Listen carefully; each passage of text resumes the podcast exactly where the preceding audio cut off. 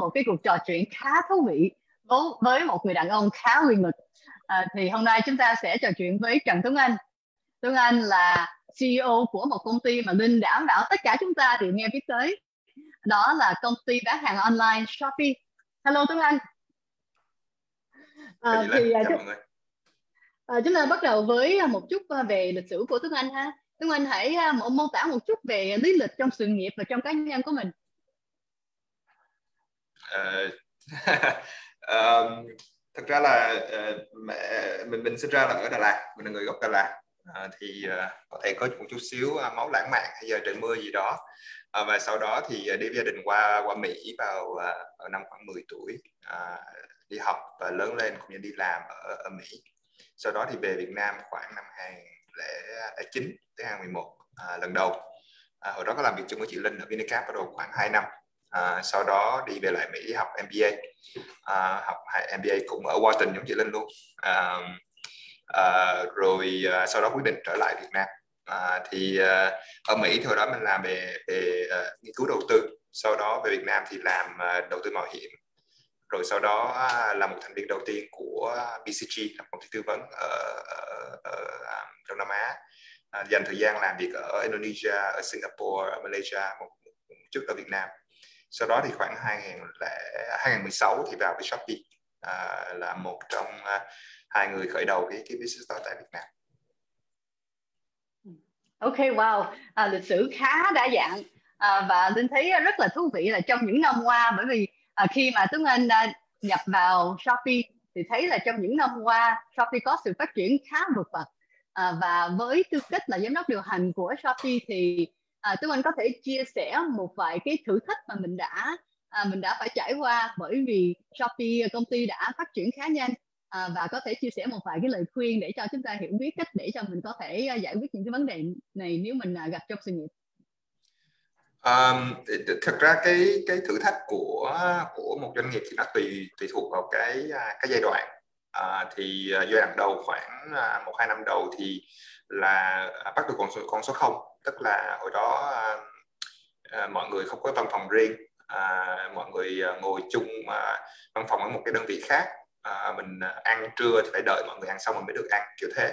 Tức là đúng nghĩa của startup à, từ lúc đó là à, bao nhiêu người?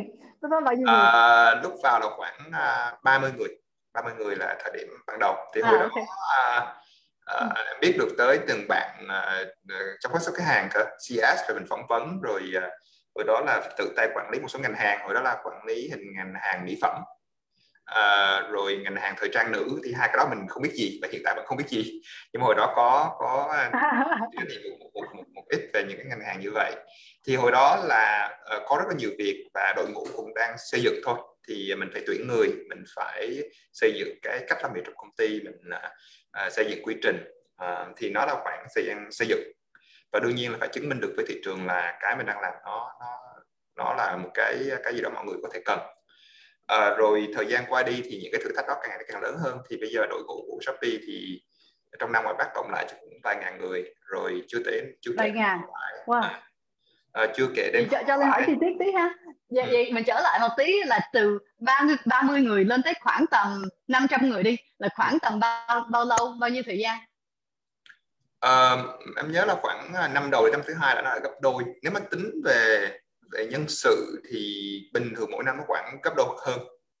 À, tức là nó cứ multiplier à, thì nếu mà tính như vậy thì năm đầu đến năm thứ đến khoảng 500 người là khoảng hai năm rưỡi đến 3 năm cỡ đó. Wow. Cỡ vậy, đó. vậy sau đó trong một năm nếu mình gấp đôi lên là phải tuyển 500 người trong một năm. Thì đúng rồi đúng rồi. Thì à thì thì cái cái cách mình vận hành và cái cách mình tuyển dụng tức là tất cả các thứ nó cũng nó cũng sẽ thay đổi theo thời gian. À, uh, thì hồi xưa như như em chia sẻ đó là à, mình sẽ em sẽ chịu trách nhiệm một cùng lúc là nhiều thứ. Và ví dụ như ừ, chịu trách nhiệm về ngành hàng mỹ phẩm chẳng hạn.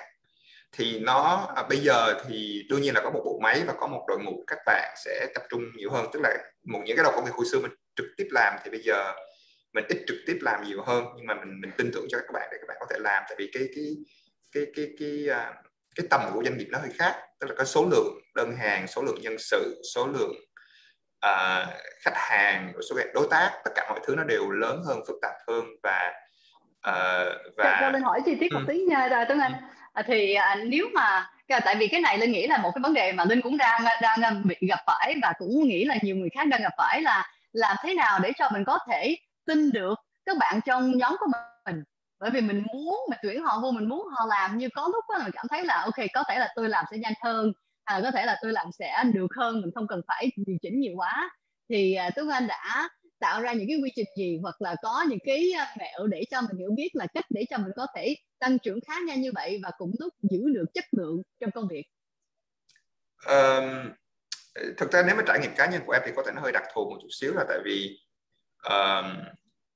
cái cái cái thời gian ngay ban đầu mà công ty dành dành tức là cá nhân em dành rất nhiều thời gian cái thứ nhất là tuyển dụng mà tuyển dụng đúng người. Uh, thì những người đó nếu mà mình tuyển ngay từ đầu mà nó phù hợp với cái văn hóa và cái cái, cái cách là muốn xây dựng cái cách làm việc những cái cá tính thì nếu mà những người đó là những người phù hợp rồi thì uh, nó sẽ dễ hơn ở thời điểm ban đầu thật ra hiện tại nó vẫn sẽ dễ hơn. Và thật ra đối với Shopee ở Việt Nam thì những cái đội ngũ chính uh, này năm sáu năm về trước nó vẫn còn ở đây. Những người chủ chốt vẫn còn đại đa số vẫn còn ở đây. Uh, thì cái cái con người là cái quan trọng. Cái thứ hai là mọi uh, phải suy nghĩ rất kỹ về cái cái cấu trúc làm việc trong công ty. Thì cái này uh, nó nó sẽ mọi người mình hay nói là org structure tức là cái cái org structure đó. Nhưng mà cái đó thật ra nói dễ nhưng làm rất khó tại vì mình đang tác động đến uh, những đầu công việc và những cái uh, con người ở trong công ty. Thì thật ra trong một doanh nghiệp tài chính á, thì tính toán được uh, marketing có thể thử được uh, vận hành thì có thể nhìn số mà làm được chứ con người thì nó khó hơn. Tại vì mình mình liên quan đến một cái gì một cái cái mảng của nhân sự một một cái mảng của một cái doanh nghiệp mà về bản chất là nó rất khó để mà có thể tính toán uh, một cách chi tiết bằng Excel. Thì cái này thì nó cho, cho lên hỏi ừ. nếu rồi, rồi nếu mà như vậy đó vậy ừ. Tuấn Anh sẽ chọn hoặc là chọn là một người mình sẽ phù hợp với cá tính hơn hay là mình sẽ chọn một người rất giỏi về cái chuyên môn của họ? Nếu mà mình, mình chọn một trong hai là mình sẽ đi. Cả hai à, cả hai khó ha nếu mà mình mình mình, mình tùy tùy tùy tùy vào cái công việc. À, ví dụ như bạn cần một người chuyên về tech thì đương nhiên cái chất lượng của một người là về về về uh, về kỹ thuật thì cái kỹ thuật, ví dụ như là bạn mà bên một cái product thì cái người kỹ thuật rất là khó để mà kiếm. Thực ra cái đó là một cái kỹ năng trên toàn cầu, những cái người về product nó thật sự giỏi rất là khó. Thì cái kỹ năng đương nhiên là quan trọng. Nhưng mà một, nó giống như một đội tuyển bóng đá vậy, nếu mà bạn có một siêu sao, nhưng nguyên cái bộ máy nó không chạy ổn thì không không, rất khó để mà thắng được.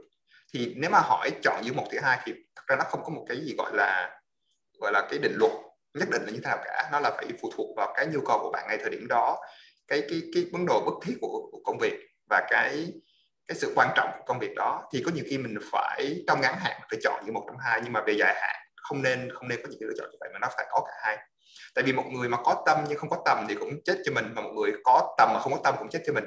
Thì hai cái đó đều rất là nguy hiểm thì nó nó nó không có một định luật đơn giản gì cả.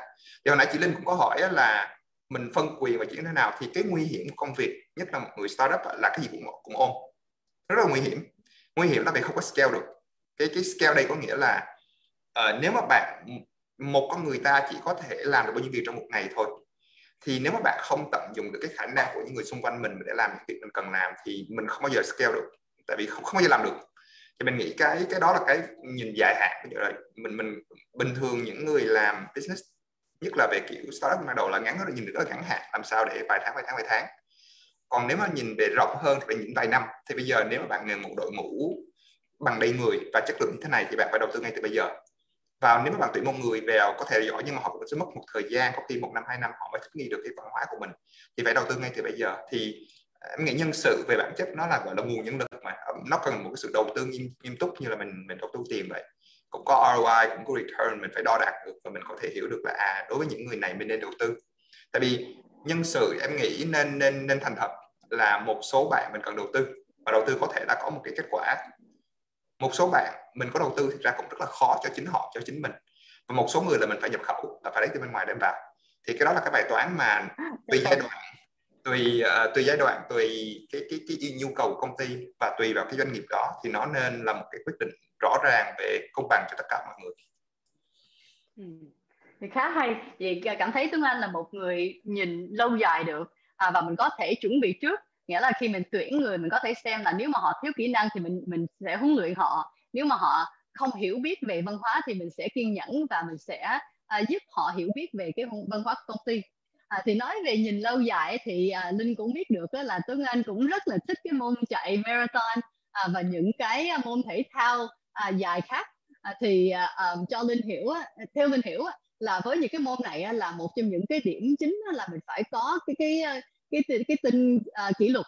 À, thì Tuấn Anh có thể chia sẻ một vài cái mẹo à, để cho mình hiểu cái cách để cho Tuấn Anh có thể duy trì những cái kỷ luật này nhất là khi mình có một công việc mà đòi hỏi rất nhiều và đồng thời cũng có gia đình với hai đứa bé nhỏ. Thì thế nào để cho mình có thể tập trung vào những cái môn thể thao này? À, thì thì em nghĩ ông bà có câu là dục tốc bất đạt mà. Um, thì thì một số những cái môn thực ra trong thành công về bất cứ một cái gì đó nó bình thường nó không có đường tắt. Thì mọi người Việt Nam hay có cái nghĩ là đi tắt bắt đầu em không nghĩ cái đó là đúng. Uh, thành công thật không có đường tắt và cũng không có đường nó không có đường thẳng luôn có nhiều khi nó rất là lòng vòng. Thì em nghĩ trong trong thể thao với như làm một một, uh, một một chạy như trail run hoặc là uh, marathon á, về bản chất á, một người có thể chạy đến cái ngưỡng khoảng 10 đến 21 nhưng mà nếu bạn chạy đến 42 hoặc 70 hay 100 á, thì không tập thì không cây số tập, cây số. Đúng rồi cây số. Thì không tập không làm được. Tức là về bản chất có một số thứ là bạn không phải bạn muốn làm là bạn làm được mà bạn phải tập. Và tập thì không phải tập nhanh được. Tức là nó một cái nó còn là một cái sự bền bỉ. À, người ta nói là một người tập rất là nặng trong vòng 2 tiếng không tốt bằng một người tập 15 phút nhưng mà ngày nào cũng tập trong vòng một tuần. Tức là cái cái accumulation cái sự tổng hợp của những cái công sức của mình đầu tư trong thời gian nó sẽ là tức là mình tập từng cục gạch một.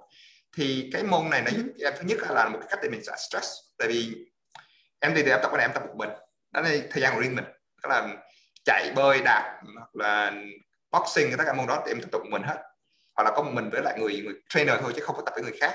Tức là thời gian của riêng mình. Thì nó làm cho mình thời gian để mình suy nghĩ. Cái thứ hai là nó nó làm mình mệt về cơ về cơ thể nhưng mà nó lại khỏe về đầu óc. Tức là nó tạo ra endorphin mà. Cái, cái khi mình tập thể thao nhiều hơn thì cái, cái năng lượng của mình nó sẽ tốt hơn và mình sẽ khỏe hơn. Thì có nhiều khi ở trong công việc phải thức khuya thức hôm hoặc là ba bốn ngày không không nghỉ ngơi nhiều hoặc là căng thẳng rất là nhiều thì cái cái cái sự bền bỉ mình đã tập được trong thể thao nó sẽ giúp cho mình cái đó rất là nhiều hơn. Và một phần nữa là cái cái cái môn này là cái môn về KPI tức là bạn thấy rất là rõ kết quả.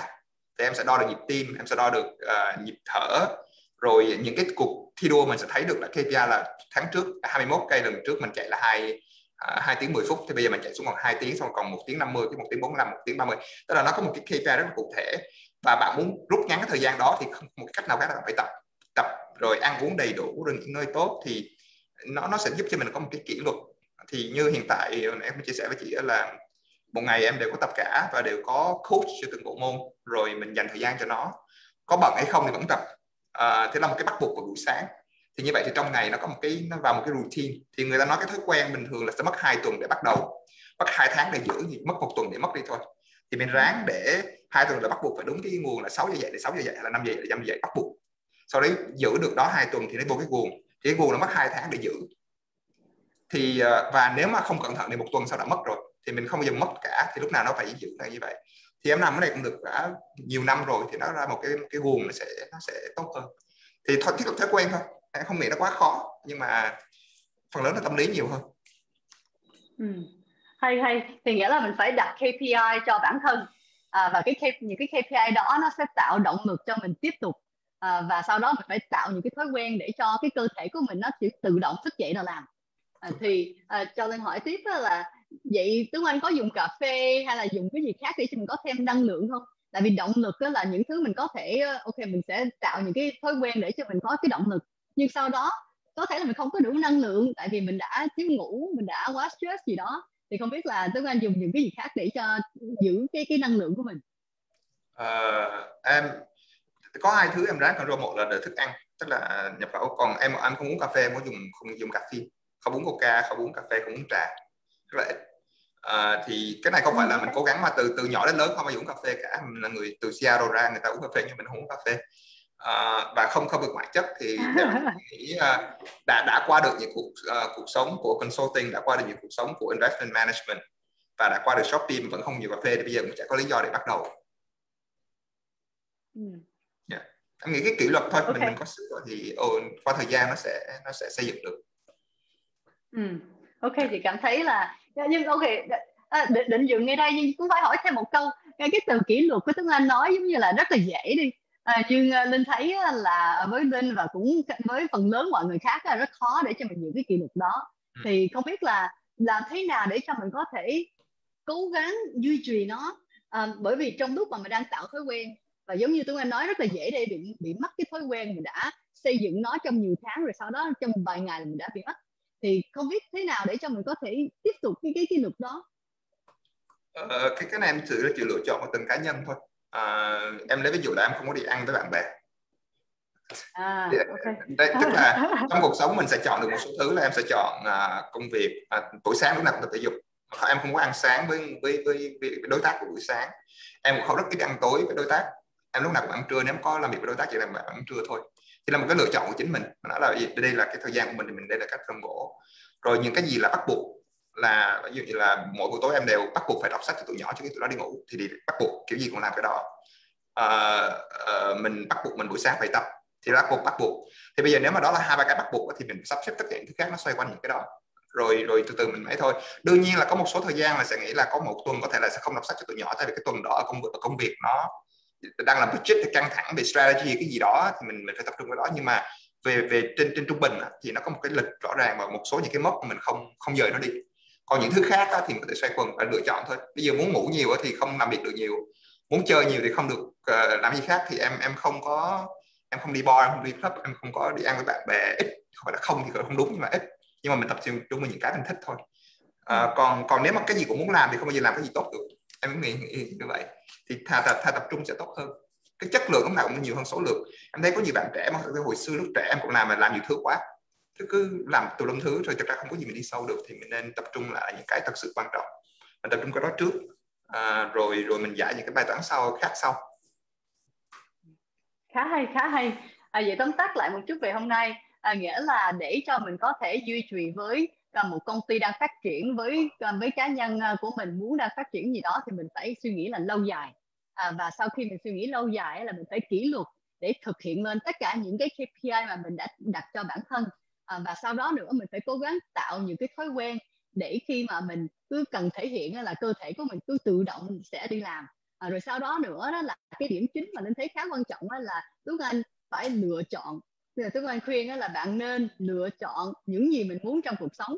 Nếu mình rất là rõ ràng mình muốn A, B và C thì mình sẽ thay đổi những gì khác xung quanh những cái A, B, C đó để cho mình có thể đạt được những cái điểm đó thì cái này có nghĩa là bạn có thể cần phải bỏ lơ một vài thứ khác. À, nhưng có thể là trong thời gian ngắn hạn mình sẽ tập trung vào ABC rồi trong thời gian lâu dài mình có thể làm là DEF gì đó. À, thì nói chung là bạn có thể lựa chọn và cái này là cái điều rất là quan trọng để cho bạn có thể giữ cái kỷ luật để cho mình đạt được tất cả những cái gì mình muốn. Thì hôm nay linh rất là cảm ơn à, tuấn anh. À, và cảm ơn các bạn đã tham gia cùng với à, tuấn anh và linh. Bye bye nha.